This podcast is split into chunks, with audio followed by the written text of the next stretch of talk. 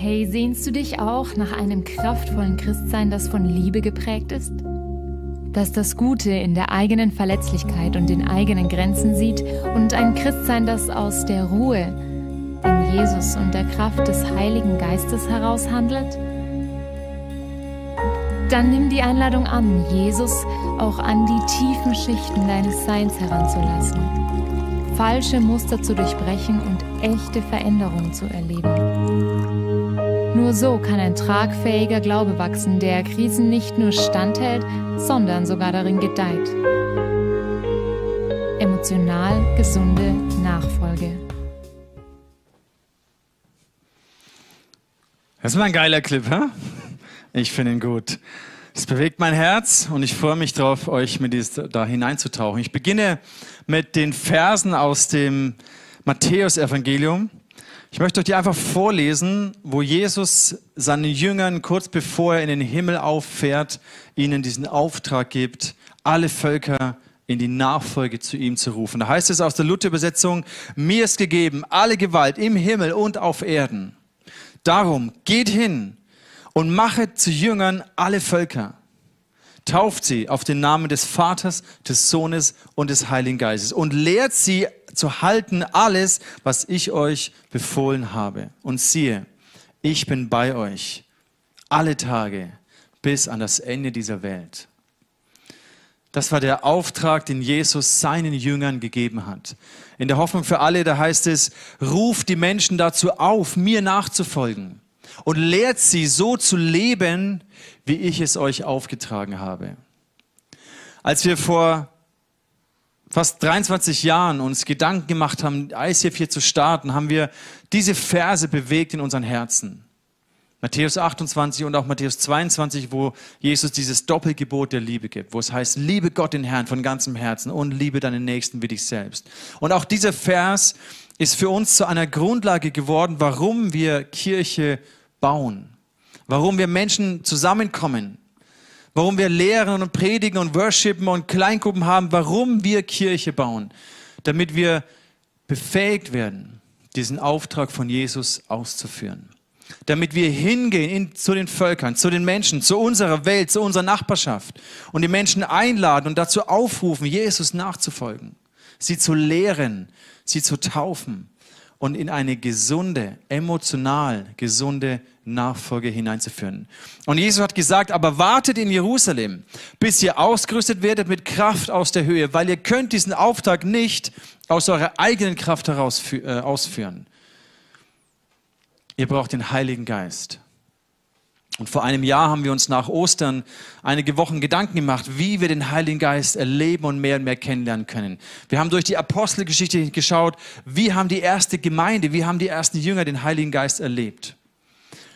Und dieses Mal möchten wir uns anschauen, wie wir in eine emotional gesunde Nachfolge hineinwachsen können, weil das Ziel in dem Ganzen ist, für dich persönlich und für mich, für uns als Kirche, dass wir den Lauf vollenden können. Paulus beschreibt es so in seinem Brief. Er sagt, ich habe den Lauf vollendet. Ich habe dieses Rennen gelaufen, das Gott, für das Gott mich berufen hat. Und dafür brennt mein Herz als, als Pastor hier, dass wir gemeinsam und dass du ganz persönlich deinen Lauf mit Jesus vollenden kannst. Und dazu braucht es emotional gesunde Nachfolge.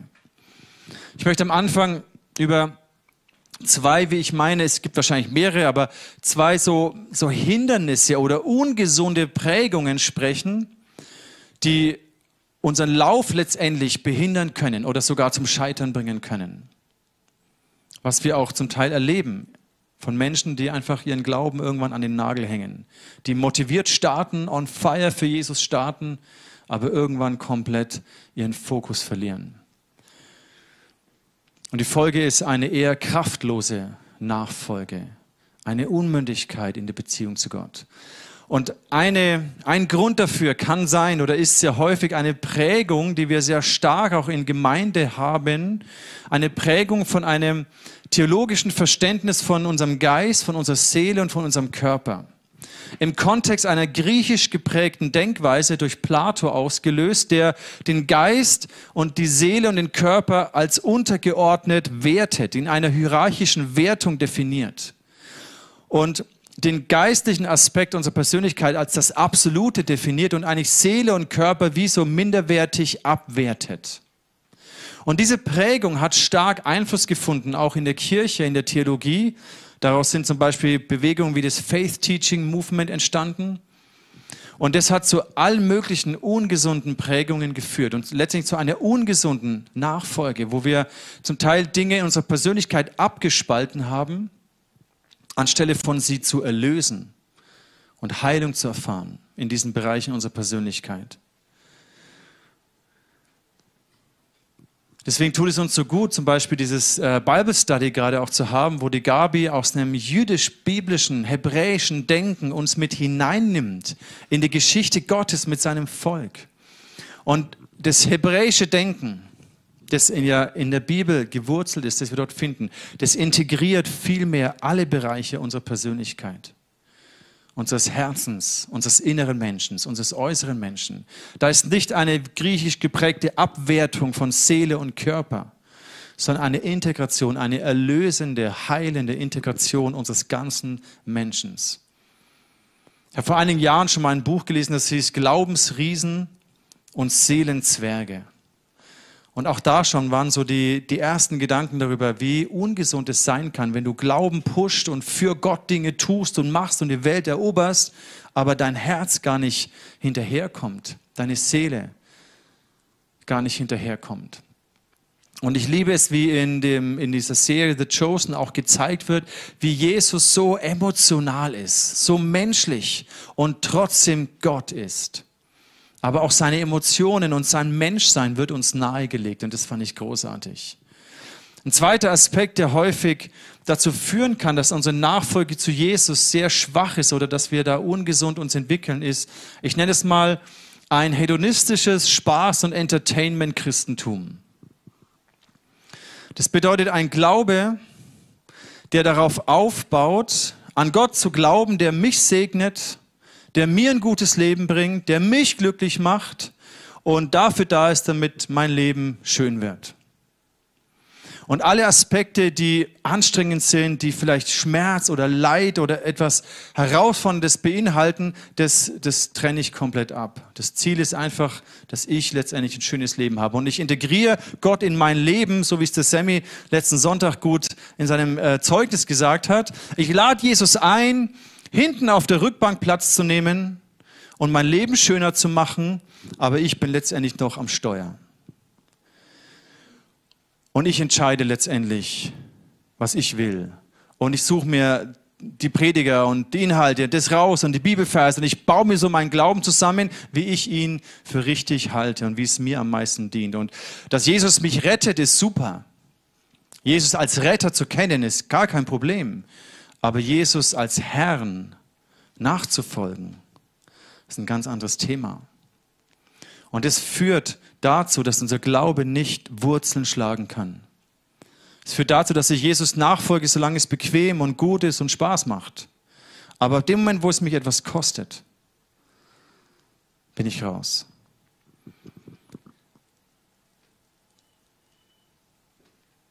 Was bedeutet Nachfolge? Warum ruft uns Jesus in die Nachfolge? Ist ja ein Unterschied, ob ich glaube und ob mein Glauben dazu dient, dass ich in den Himmel komme, oder ob mein Glaube dazu dient, dass der Himmel hier auf diese Erde kommt. Durch mich. Dass wir hier auf diese Erde sind mit diesem Auftrag, die Gerechtigkeit und den Frieden Gottes in diese Welt hineinzutragen. Ist auch in dem Bible Study, wo die Gabi uns zeigt, hey, von Anfang an, von Anfang der Schöpfung war es Gottes Idee, mit uns zu regieren, seine Herrschaft mit uns zu teilen, damit wir in dieser Schöpfung ihn repräsentieren, ihn darstellen. Und Glaube, der nichts kostet, ist auch nichts wert.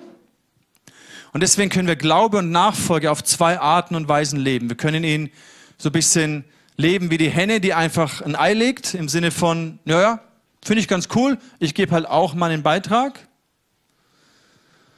Kleiner Exkurs zum Starterkurs für die, die schon lange nicht mehr im Starterkurs waren. Ihr erinnert euch vielleicht. Oder wir können Glaube leben wie das Schweinchen, das sagt, ja gut, mein Beitrag ist der Schinken. Der Unterschied ist der, hm, die Henne, die gibt einfach ein großartiges Ei. Ist ja auch nicht verkehrt. Aber das Schweinchen, die Sau, die muss sich schon ganz schön gut überlegen, ob sie den Schinken bringen will. Weil das hat ganz andere Konsequenzen. Für die Sau bedeutet es, den Schinken zu bringen, heißt, es kostet mich was. Es kostet mich alles. Und bin ich bereit, diesem Jesus nachzufolgen, der auch alles gegeben hat. Jesus ist nicht gekommen und hat zwei, drei stylische Wunder gemacht, ein paar abgefahrene Bergpredigt-Weisheiten vermittelt und ist dann wieder so richtig abgedüst in den Himmel, so richtig mit Stil. Sondern er ist gekommen und hat gesagt, hey, wenn ich komme, um diese Welt zu erlösen, dann wird es mich alles kosten. Es wird mich mein Leben kosten. Und Jesus ruft uns in die Nachfolge und sagt, hey, wer nicht bereit ist, alles hinter sich zu lassen, der kann gar nicht mein Jünger sein. Der kann gar nicht mit mir gehen. Nachfolge, die nichts kostet, ist nichts wert. Und Jesus ruft uns nicht einfach, damit wir safe sind und unser Ticket in den Himmel haben, sondern Jesus ruft uns, weil er mit uns in dieser Welt einen Unterschied machen möchte, Hoffnung in diese Welt tragen möchte, Glaube an das Evangelium in diese Welt hineintragen möchte.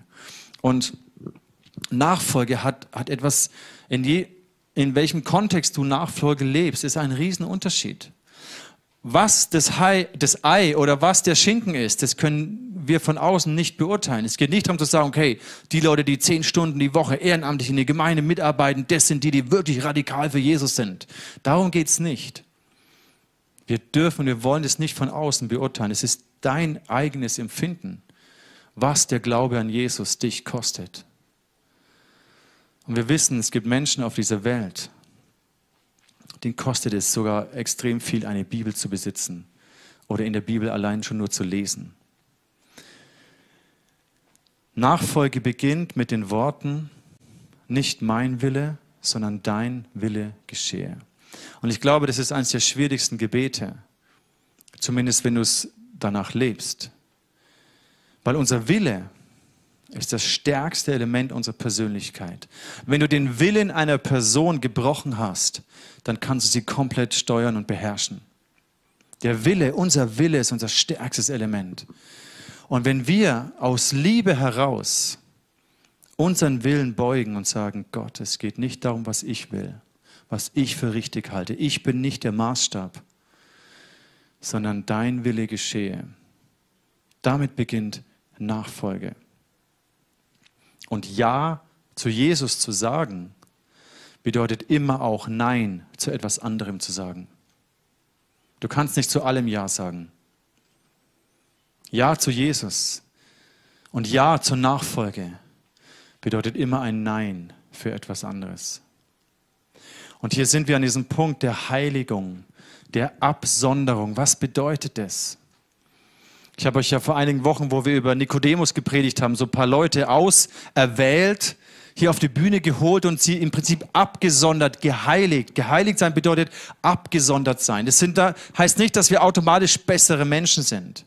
Aber es war die Idee Gottes, mit seinem Volk sich ein Volk zu erwählen, das er heiligt, das heißt absondert von dem Rest der Welt, um durch diesen Volk zu zeigen, wer er ist und durch diesen Volk der Welt zu zeigen, wer Gott ist. Das bedeutet Heiligung, Absonderung. Und wir sind durch Jesus geheiligt. Hier heißt es im Hebräer 10, und weil Jesus Christus durch weil Jesus Christus den Willen Gottes erfüllt hat und seinen eigenen Leib als Opfer dargebracht hat, sind wir jetzt ein für alle Mal geheiligt. Das heißt nicht, dass wir alle mit dem Heiligenschein rumlaufen, aber durch das, was Jesus vollbracht hat, durch sein Opfer, er hat uns erlöst und freigekauft und wir sind abgesondert, herausgerufen aus der Welt, damit wir Gott kennen können und durch uns Gott der Welt zeigen kann, wer er ist. Und es funktioniert aber nur, wenn wir abgesondert sind, wenn wir geheiligt sind durch Jesus. Geheiligt heißt für einen besonderen Zweck erwählt. Und wir sehen hier, dass Jesus, er war aktiv. Er hat den Willen Gottes ausgeführt und seinen eigenen Leib als ein Opfer dargebracht. Und in diesem Kontext sind wir passiv und empfangen das, was Jesus gibt, ohne dass wir durch unsere Leistung etwas hinzutun können. Aber dann kommt der zweite Vers aus dem Korintherbrief, da heißt es nämlich, weil wir nun solche Verheißungen haben, ihr Lieben, so lasst uns von aller Befleckung des Fleisches und des Geistes uns reinigen und die Heiligung vollenden in der Furcht Gottes. Das ist unser Part. Das ist unsere Aktion, dass wir unsere Heiligung vollenden in der Ehrfurcht Gottes. Franz und ich waren gestern im Vaterhaus, im Gemeinde, auf, auf der äh, Freizeit dort, äh, Gemeindefreizeit, und haben gepredigt unter anderem abends noch über die Ehrfurcht Gottes. Ich glaube, da ist ein, ein Schatz dahinter, über den ich wann anders predigen werde. Aber das ist unser Part, dass wir in dieser, in dieser Identität, die Jesus uns gibt, diese Identität auch ergreifen. Unsere Heiligung vollenden. Deswegen haben wir im ICF diese Next Step Kultur, wo wir unsere Lebensbereiche Gott hinlegen und sagen, Nachfolge bedeutet, in diesen Lebensbereichen mehr und mehr Jesus ähnlicher zu werden. Das ist dieser Bereich unseres Glaubens. Wir haben so dieses Schaubild, das Bereich unseres Glaubens, unsere Ressourcen, unsere Beziehungen, unsere Gesundheit, unsere Arbeit, alles, was unser Leben ausmacht, dass wir hier in der Nachfolge Schritt für Schritt mit Jesus verändert werden. Und das Ziel ist nämlich, wie es heißt im Korintherbrief, der Herr verändert uns durch seinen Geist, damit wir ihm immer ähnlicher werden und immer mehr Anteil an seiner Herrlichkeit bekommen. Dass diese Lebensbereiche immer mehr durchdrungen sind von der Herrlichkeit Gottes damit wir in unserem Charakter, in, unserem, in unserer Art und Weise, wie wir sind, verändert werden, Jesus ähnlich werden, weil wir den Auftrag haben, ihn in dieser Welt zu repräsentieren. Und ich fand es sehr interessant, den Gedanken, den die Joanne neulich äh, hatte, wo sie in der Predigt über Petrus ähm, gesprochen hat, dass Petrus konnte Jesus nur nachfolgen, soweit seine Offenbarung über Jesus war. Und Petrus ist an diesem Punkt, wo er Jesus verleugnet hat, ist er gescheitert, weil er noch nicht das ganze Bild gesehen hatte, wer Jesus ist und wie er Messias sein wird.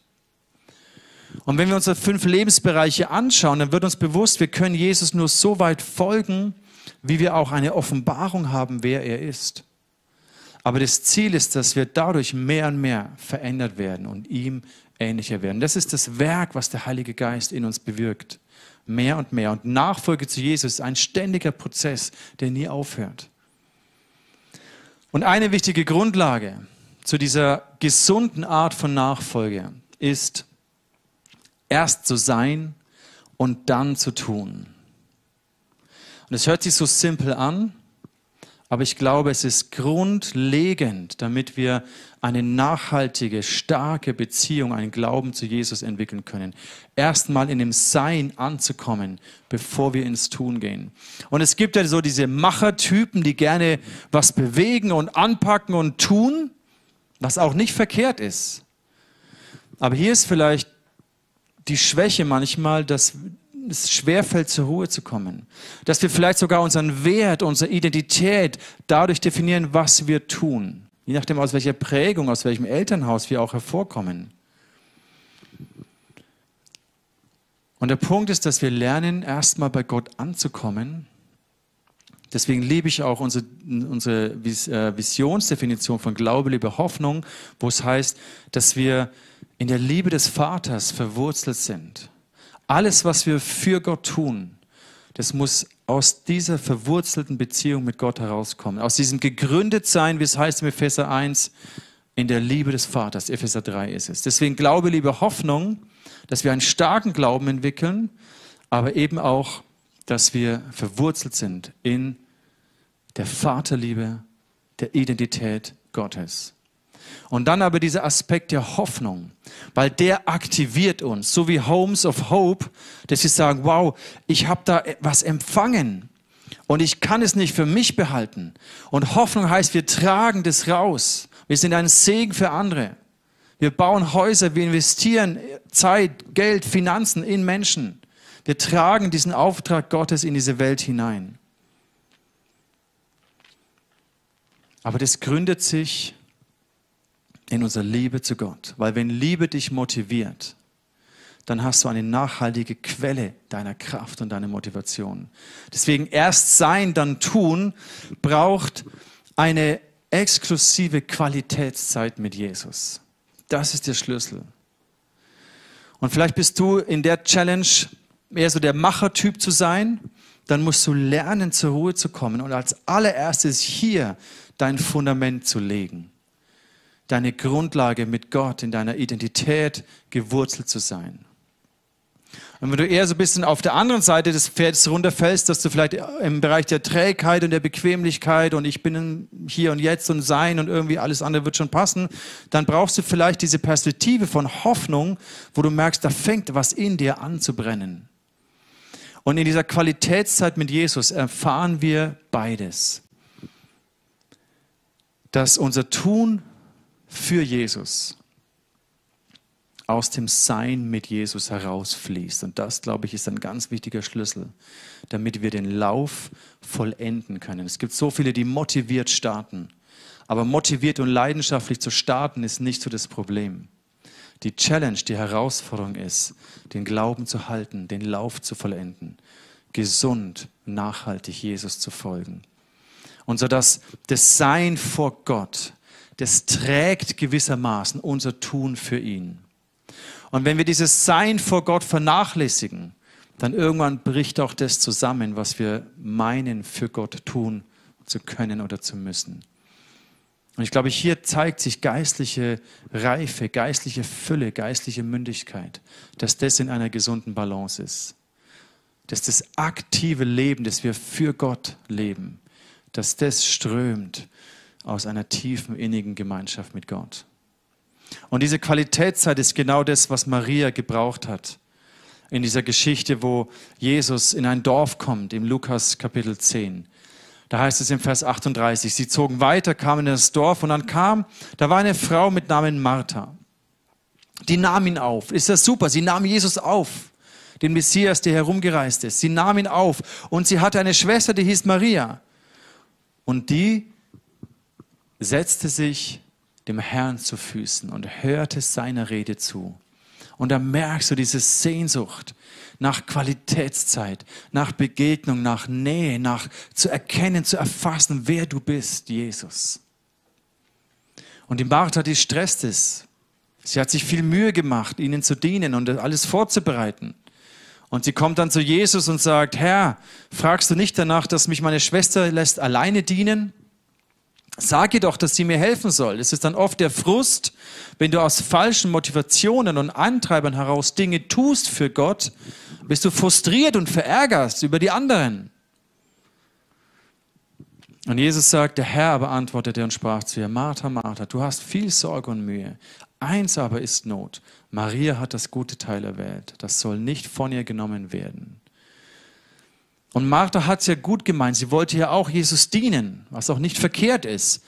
Aber es beginnt damit, erstmal bei Jesus zur Ruhe zu kommen und ihn zu kennen. Intimität mit Jesus zu erleben, Nähe mit Gott zu erleben, erstmal im Sein ankommen, bevor wir ins Tun hineingehen. wir sehen es in diesem Schaubild, dass bei der Martha war das wie nicht in einem Gleichgewicht. Da war viel Sein oder sein mit Gott war eher sehr, sehr wenig und viel tun und wir müssen und das und das und das. Und es gibt immer viel zu tun. Es gibt immer irgendwelche Menschen, die was von dir wollen, die irgendwas von dir brauchen und denen du irgendwie etwas Gutes tun kannst. Das ist nicht das Thema. Aber die Challenge ist, wie es Maria anfängt zu entdecken, dass es in einer Balance ist, in einem Gleichgewicht ist. Dass da, wo wir in der Nähe zu Gott sind, wo wir Jesus genießen, wo wir Zeit mit ihm verbringen, um seiner selbst willen, dass wir hier die Kraft und die Motivation und die Hoffnung empfangen, in der Welt dann auch etwas zu verändern. Und wenn du Jesus rausnimmst, wie eine Martha, die nicht diesen, diese Connection hatte, die zwar Jesus kannte und an ihn glaubte, sonst hätte sie ihn ja nicht aufgenommen, aber sie hatte nicht diese innige Qualitätszeit mit Jesus. Und das ist der Schlüssel für ein auch nachhaltiges Glaubensleben in der Nachfolge zu Jesus. Und das andere Extrem ist natürlich auch nicht gesund, wenn du nur im Sein dich verlierst, dich nur noch um dich selber drehst und das Tun für Gott wie so ein Hühnerei ist, was du halt auch mal ab und zu einen Beitrag gibst. Auch das ist natürlich nicht gesund. Auch hier, wenn du Jesus rausnimmst und Jesus nicht die erste Priorität ist, weil ich glaube, da, wo wir mit Jesus connected sind, wo wir seine Nähe erfahren, wo wir gewurzelt sind in dieser Liebe, diese Liebe führt von innen heraus dazu, dass du aktiv wirst, für Gott etwas in dieser Welt zu bewegen. Du kannst es nicht mehr für dich behalten. Du willst diese Hoffnung hinaustragen. Und du bist bereit, Kosten und Mühen und Nerven, so wie das äh, Costa Rica-Team, ja, was manchmal anstrengend sein wird, Kosten zu investieren, Opfer zu bringen, Glaubensschritte zu gehen. Aber in dir ist eine Liebe, eine Hoffnung und du willst es nicht für dich behalten und du bist bereit, diesen Preis zu bezahlen. Und so glaube ich, dass wenn wir emotional gesunde Nachfolge leben, die aus dem, wo das Sein für Gott, wo das Tun für Gott aus diesem Sein von Gott entspringt, dann können wir einen gesunden und nachhaltigen Lebensstil leben. Und dann fallen wir auch nicht auf der Seite runter, wo Jesus sagt, hey du fauler Knecht, du hast deine Talente einfach vergraben. Du hast dein Leben für dich gelebt, aber wo ist dein, Investment ins Reich Gottes. Wo hast du meinen Auftrag ausgeführt? Auch dafür werden wir uns rechtfertigen müssen vor Gott, was wir mit der Zeit, mit der Lebenskraft, die wir haben, angefangen haben. Aber es beginnt immer aus dem Sein mit Gott. Deswegen sagt Jesus, wartet in Jerusalem, bis ihr die Kraft des Heiligen Geistes empfangt. Geht nicht in eigener Kraft und stürmt los und tut und macht, um die Welt zu retten, sondern ich habe sie ja bereits gerettet. Und dann geht und tut die Werke, für die ich euch vorbereitet habe. Und ich möchte schließen mit, einem, mit einigen Versen, die uns mit hineinnehmen in ein Bild, das Jesus prägt. Und so wie ich glaube, ist es das perfekte Bild für emotional gesunde Nachfolge. Und ich lese einfach diese Verse vor und lass es auf dich wirken. Ich werde nicht weiter darauf eingehen. Ähm, der Dirk wird nochmal ausführlicher darüber sprechen. Aber dieses Bild nimmt uns mit durch diese ganze Serie, weil ich glaube, hier liegen diese Schätze verborgen. Und nimm dir doch die nächsten Wochen Zeit, diese Verse für dich selbst zu lesen, darüber nachzudenken, dich zu reflektieren in diesem Bild. Da sagt Jesus im Johannes 15, ich bin der wahre Weinstock und mein Vater ist der Weingärtner. Alle Reben am Weinstock, die keine Trauben tragen, die schneidet er ab. Aber die fruchttragenden Reben beschneidet er sorgfältig, damit sie noch mehr Frucht bringen. Ihr seid schon gute Reben, weil ihr meine Botschaft gehört habt. Bleibt fest mit mir verbunden und ich werde ebenso mit euch verbunden bleiben. Denn eine Rebe kann nicht aus sich selbst Früchte tragen sondern nur, wenn sie am Weinstock hängt. Ebenso werdet ihr auch nur Frucht bringen, wenn ihr mit mir verbunden bleibt. Ich bin der Weinstock, ihr seid die Reben. Wer mit mir verbunden bleibt, so wie ich mit ihm, der trägt viel Frucht. Frucht kann man nicht produzieren, Frucht kann man nicht erleisten, erzwingen, sondern es entsteht aus deiner Verbindung mit Jesus. Ohne mich könnt ihr sowieso nichts ausrichten. Wer aber ohne mich lebt, wird wie eine unfruchtbare Rebe abgeschnitten und weggeworfen. Die verdorrten Reben werden gesammelt und ins Feuer geworfen und verbrannt. Schon interessant, was Jesus genau meinst du damit? Also er spricht ja von uns, diesen Reben. Wenn ihr aber fest mit mir verbunden bleibt und euch meine Worte zu Herzen nehmt, dürft ihr von Gott erbitten, was ihr wollt und ihr werdet es erhalten. Wenn ihr viel Frucht bringt und euch so als meine Jünger erweist, wird die Herrlichkeit meines Vaters sichtbar. Wir haben vorhin gesehen in diesem anderen Vers, dass wenn wir Jesus ähnlicher werden, die Herrlichkeit Gottes durch unser Leben sichtbar wird Und da, wo wir in dieser Verbindung mit Jesus bleiben, in dem Sein mit Gott, vor Gott, ihn genießen, seine Gegenwart genießen, seine Nähe genießen, da entsteht etwas in uns. Wir können das nicht für uns behalten. Der Teufel versucht natürlich, deine Verbindung mit Jesus immer wieder zu blockieren, zu verstopfen, zu trennen, dich abzulenken davon, dass eben keine Frucht entsteht, dir alle möglichen anderen Alternativen anzubeten, anzubieten. Deswegen lass dich nicht trennen von deiner Verbindung mit Jesus. Entwickle deine Wurzeln tief in Gott dass du beständig sein kannst, auch in Krisen, auch in Leid, auch in Schmerzen, auch in Fragen, die du nicht verstehst, in Zweifeln und Ängsten, dass dein Glaube stark ist. Und du brauchst Freunde um dich herum, weil wir können diesen Glauben nicht alleine leben. Nachfolge alleine funktioniert nicht. Du brauchst Menschen an deiner Seite, die mit dir unterwegs sind. Und mein Wunsch ist, dass du den Lauf vollenden kannst, dass du deinen Lauf, den Gott für dich bestimmt hat, dass du diesen Lauf vollenden kannst. Und ich glaube, der Schlüssel ist emotional gesunde Nach Nachfolge. Wo jeder Aspekt deiner Persönlichkeit erlöst und geheilt wird. Und Gott dadurch zeigt, wer er ist. Lass uns einen Moment Zeit nehmen, wo wir das einfach so reflektieren und dieses Bild, wo du dir fragen kannst, wo bin ich in dem? In diesem Schaubild von Martha und Maria. Was ist so dein Typ? Bist du eher so der Machertyp, dem es schwerfällt, zur Ruhe zu kommen? Bist du eher so der, der bequeme Typ, dem es schwerfällt, mal in die Aktion zu kommen? Der Schlüssel ist deine exklusive Qualitätszeit mit Jesus. Einfach zu seinen Füßen zu sitzen, seine Stimme zu hören ihn zu kennen und dann zu entdecken, was er für dein Leben vorbereitet. Erst sein und dann tun. Lass uns dafür beten. Jesus, ich danke dir, dass du uns erwählt hast, berufen hast, dir zu folgen, um den Himmel auf diese Erde zu bringen